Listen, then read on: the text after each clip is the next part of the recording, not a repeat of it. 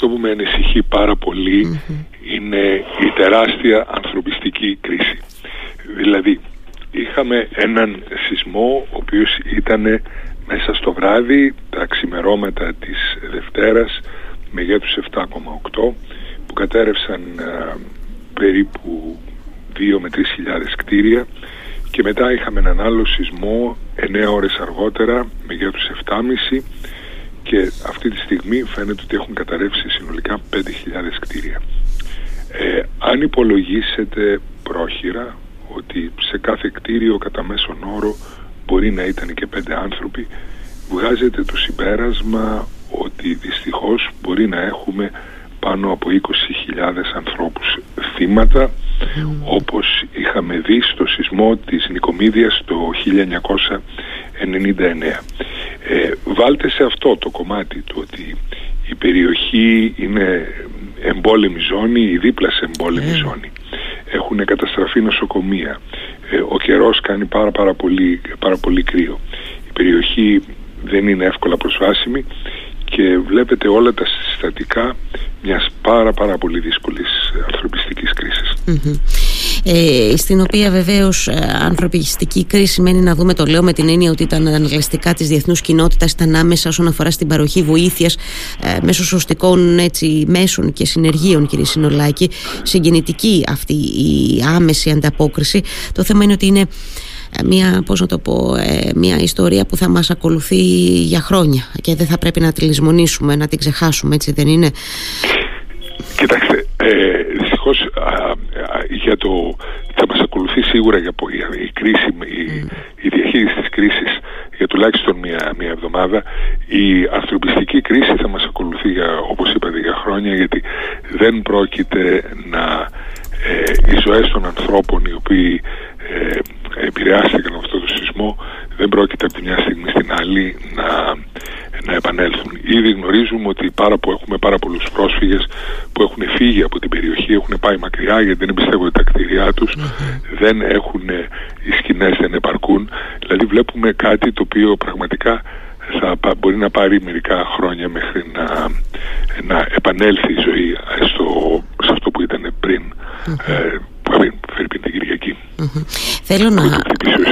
Θέλω να σας ρωτήσω, επειδή παρακολουθούμε από εχθές αυτή τη μεγάλη συζήτηση για το πώς μπορεί να επηρεαστεί η ευρύτερη περιοχή, θα πω εγώ τώρα, από αυτή την ενεργοποίηση των ρηγμάτων, σας ανησυχεί κάτι, κύριε Συνολάκη, σε σχέση με την Κύπρο, με την Ελλάδα, με την γύρω περιοχή μετά από αυτούς τις δονήσεις τις φοβερές? Κοιτάξτε, και η Κύπρος και η Ελλάδα είμαστε στα όρια πλακών, και η Τουρκία, αυτό το εκεί πέρα που έγινε το ρήγμα, είναι ένα άλλο όριο ή σύνορο πλακών. Δηλαδή από εκεί πέρα είναι μια τεράστια ζώνη καταβήθησης που η ασιατική πλάκα πηγαίνει...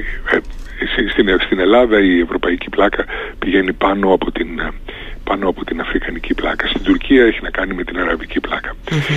Αυτό το πόσο θα μπορεί να επηρεαστεί δεν το γνωρίζουμε. Η παγκόσμια εμπειρία δείχνει ότι μέχρι στιγμής, και βέβαια να σκεφτείτε ότι έχουμε μονάχα, μετράμε σεισμούς τα τελευταία 120 χρόνια. Και η παγκόσμια εμπειρία λέει ότι στα τελευταία 120 χρόνια να έχεις από ένα πολύ μεγάλη ζώνη σε κάποια άλλη, αυτό δεν είναι σύνηθες. Αυτό είναι κάπως παρήγορο, αλλά δεν το ξέρουμε γιατί δεν έχουμε εμπειρία. Δηλαδή, για να καταλάβετε, με ρωτάτε μια ερώτηση που είναι σαν να θέλετε να έχουμε ζήσει στη γη μία μέρα μόνο και να μου ζητάτε να σας πω πόσοι είναι όλοι οι κύκλοι της σελήνης και οι φάσεις της σελήνης. Δεν το ξέρουμε γιατί δεν έχουμε δει ολόκληρο το κύκλο. Οι πολύ μεγάλοι αυτοί οι σεισμοί έχουν κύκλους που είναι εκατοντάδες χρόνια που επαναλαμβάνονται. Φερειπίν, ο συγκεκριμένος σεισμός, οι υπολογισμοί μου είναι ότι επαναλαμβάνεται κάθε περίπου 400 με 500 χρόνια. Δεν ξέρουμε πότε έγινε ο τελευταίος πολύ μεγάλος σεισμός. Ξέρουμε ότι δεν έχει γίνει τα τελευταία 120 χρόνια. Οπότε δεν είναι εύκολο να έχουμε μια σαφή απάντηση στο ερώτημά σας, πώς θα επηρεαστεί η Ελλάδα. Πάντως, τηρουμένων των αναλογιών, φαίνεται ότι μάλλον οι σεισμοί, και το προσέχω πάρα πολύ τις λέξεις μου, αυτοί είναι ανεξάρτητοι. Αλλά δεν μπορώ να σας δώσω μια απάντηση η οποία λέει δεν πρόκειται να επηρεαστούμε καθόλου. Ναι. Δεν το ξέρουμε, αλλά οι πιθανότητες είναι πάρα πολύ μικρές. Μάλιστα. Είστε σαφείς. Θέλω λίγο να έρθω, αν μου επιτρέπετε, και βεβαίως στο θέμα στο κομμάτι της Ειδικής Επιστημονικής Επιτροπής Κλιματικής Αλλαγής. Καταρχάς, λύστε μου μια απορία αν θέλετε. Εγώ θυμάμαι από το 2019 τον κύριο Χατζηδάκη, τότε ήταν υπουργός περιβάλλοντος, να έχει ανακοινώσει να ανακοινώνει τη σύσταση αυτής της επιτροπής. Αλλά πριν από λίγες μέρες διάβασα για την απόφαση του υφυπουργού του κ. Αμμουδάρα. Όχι. Ναι, εξηγήστε μου λίγο. Η επιτροπή συστάθηκε το 2019 και λειτουργήσε, και η δουλειά της επιτροπής τους πρώτα 2 χρόνια ήταν, τον πρώτο χρόνο είχε να κάνει με την εκπόνηση του Ευρωπαϊκού Κλιματικού Νόμου. Στην Ευρώπη έχουμε ίσως τον πιο αισιόδοξο κλιματικό νόμο που υπάρχει στον κόσμο, καλύτερο και από αυτόν που είναι στην Αμερική ή στις περισσότερες χώρες της Ασίας, που και η Ευρώπη πραγματικά έχει μια παγκόσμια πρωτοπορία εδώ. Η Ελληνική Εθνική Επιτροπή βοήθησε στην σύσταση με στοιχεία πώς θα γίνει ο Ευρωπαϊκός Κλιματικός Νόμος. Όταν τελείωσε αυτό, η Ελληνική Επιτροπή έφτιαξε τον Ελληνικό Κλιματικό Νόμο, που ψηφίστηκε, κατά τη γνώμη μου είναι ίσως η πιο σπουδαία νομοθεσία που πέρασε ποτέ από το Κοινοβούλιο, με την έννοια του ότι θα επηρεάσει τις ζωές των Ελλήνων τουλάχιστον για τα επόμενα 100 χρόνια αν εφαρμοστεί.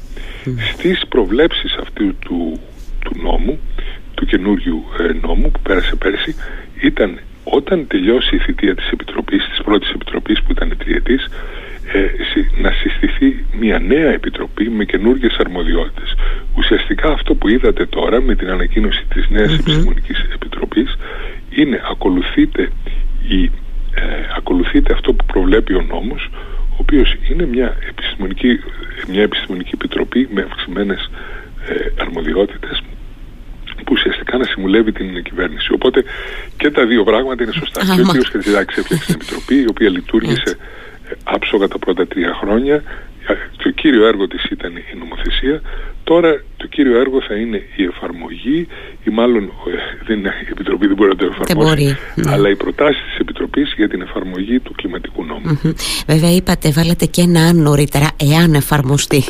Είστε αισιόδοξος, το λέω αυτό, γιατί δυστυχώς η εμπειρία δείχνει ότι σε πάρα πολλές νομοθεσίες μπορεί να είναι εξαιρετικές, πάρα πολλά νομοθετήματα, αλλά δυστυχώς δεν εφαρμόζονται. Να ζητήσω την εκτίμησή σας, αν εδώ μπορούμε να τα καταφέρουμε. Κοιτάξτε, ας πάρουμε κατά αναλογία το μεγάλο σεισμό που έγινε στην Τουρκία. Και όπως είδατε, δυστυχώς, στα διάφορα βίντεο έχουν πέσει χιλιάδες σπίτια. Και βλέπετε πώς πέφτουν μερικές πολυκατοικίες. Στην Τουρκία έχει ένα φοβερά σύγχρονο οικοδομικό κανονισμό. Πάρα πολύ καλό, ο οποίος, τολμώ να πω, δεν έχει να ζηλέψει πολλά πράγματα από τον κανονισμό στην Ελλάδα, που όντως είναι ένας πολύ αυστηρός οικοδομικός κανονισμός. Και οι 2 χώρες είχαν μεγάλους σεισμούς το 1999, οπότε οι οικοδομικοί κανονισμοί αναβαθμιστήκαν. Αλλά όπως βλέπετε στην Τουρκία, είδατε τι γίνεται όταν με τα σπίτια τα οποία πέσανε.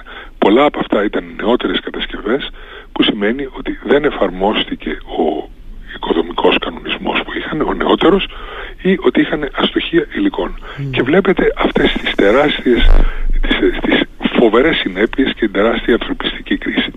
Πολλαπλασιάστε αυτό επί χιλιάδες φορές και σκεφτείτε τι θα γίνει αν δεν ακολουθήσουμε, δεν εφαρμόσουμε και στην Ελλάδα αλλά και στην Ευρώπη τους κλιματικούς νόμους, δεν μπορέσουμε. Τι λέει ο κλιματικός νόμος, σας πω σε μια πολύ γρήγορη περίληψη.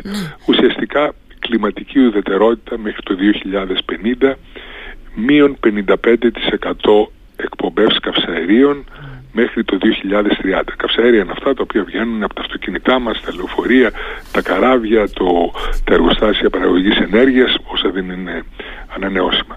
Λοιπόν, ο κλιματικός νόμος λέει μείον 55% εκπομπές μέχρι το 2030, μείον 55% σε σχέση με αυτές του 92, και κλιματική ουδετερότητα, δηλαδή να μην έχουμε καθαρές εκπομπές διοξιδίου του άνθρακα μέχρι το 2050. Αν αυτό δεν καταφέρουμε να το εφαρμόσουμε, τότε θα έχουμε ανεξέλεγκτες συνέπειες όπως ανάλογες με αυτές που είδα του σεισμό. Δηλαδή και στην Τουρκία, όταν οι διάφοροι εργολάβοι δεν εφαρμόζανε, μπορεί να μην εφαρμόζανε τον οικοδομικό κανονισμό ή τα οικοδομικά γραφεία δεν τον εφαρμόζανε, δεν νομίζω ότι στο μυαλό τους ποτέ μπορούσαν να είχαν φανταστεί τις τραγικές, πραγματικά τραγικές συνέπειες που βλέπουμε τώρα σε κλίμακα που είναι πολύ πολύ μικρότερη σε αυτό που θα γίνει αν δεν εφαρμόσουμε και δεν μπορέσουμε να περιορίσουμε την αύξηση της θερμοκρασίας μέχρι το 2050. Θα έχουμε συνέπειες οι οποίες είναι ανεξέλεγκτες και απρόβλεπτες, όπως ακριβώς οι συνέπειες αυτού του σεισμού που μόλις βιώσαμε. Και ποιες είναι οι μεγαλύτερες προκλήσεις που θα κληθούμε να αντιμετωπίσουμε εάν δεν σταθούμε στο ύψος των περιστάσεων? Ποιες είναι οι προκλήσεις που αντιμετωπίζει η ανθρωπότητα και θα κληθεί? Αν δεν σταθούμε στο ίδιο ύψος των περιστάσεων, το κλίμα έχει αυτό που λέμε σημεία ανατροπής. Τι θα πει αυτό? Από ένα σημείο και πέρα αρχίζει και γίνονται ανεξέλεγκτο. Τι είναι σημείο ανατροπής, Φερρυπίν? Να χάσουμε ένα μεγάλο κομμάτι από τους παγετώνες της Γροιλανδίας ή να χαθεί το τροπικό δάσος του Αμαζονίου ή λόγω της υπερθέρμανσης του πλανήτη να λιώσει αυτό που λέγεται ο παγετός, στα αγγλικά λέγεται permafrost στη Σιβηρία, το οποίο σημαίνει ότι στο βόρειο Καναδά τα πιο πάνω 30-40 εκατοστά του εδάφους είναι μονίμως παγωμένα. Αν αυτό αρχίσει και λιώνει, αν λιώσουν οι πάγοι, τότε θα έχουμε τεράστιες αλλαγές στα θαλάσσια ρεύματα, τα οποία είναι τεράστια, φτάσουμε στον Ειρηνικό και στον Ατλαντικό, που ρυθμίζουν το κλίμα της γης. Πέραν του γεγονότος ότι θα έχουμε αύξηση της στάθμης, θα χάσουμε τις περισσότερες παραλίες που μας αρέσει να κάνουμε μπάνιο, γιατί έχουν αυτή την λεπτόκοκκη άμμο στο Ηράκλειο, όπως στην Αμμουδάρα. Αυτό θα πλημμυρίσει μέχρι το 2050. Θα έχουμε και αυτό θα είναι το λιγότερο. Θα έχουμε τεράστιες επιπτώσεις στο κλίμα και φυσικά πάρα πολλοί αμφισβητούν σε πόσο βαθμό θα μπορέσουμε σαν ανθρωπότητα να επιβιώσουμε αν ξεπεράσουμε αυτούς τους στόχους μετά το 2100. Μάλιστα.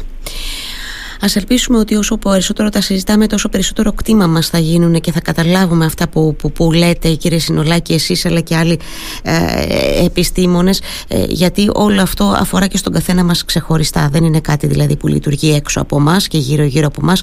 Αφορά και εμάς τους ίδιους, τον καθένα προσωπικά, στο βαθμό που του αναλογεί προφανώς. Το λέω αυτό γιατί καμιά φορά εμείς οι πολίτες λέμε εντάξει, συζητάμε για την κλιματική αλλαγή ή ακούμε για την κλιματική αλλαγή, αλλά θεωρούμε ότι είναι κάτι που δεν μας αγγίζει ή που δεν μπορούμε εμείς να ορίσουμε και άρα να διαχειριστούμε με κάποιο τρόπο. Αλλά μπορούμε και πρέπει αυτό να το συνειδητοποιήσουμε, νομίζω, όλοι μας.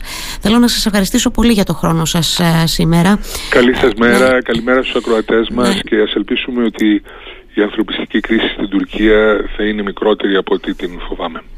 Μακάρι, ενώνω τη φωνή μου μαζί σας. Σας ευχαριστώ θερμά, κύριε Συνολάκη. Καλημέρα, γεια σας.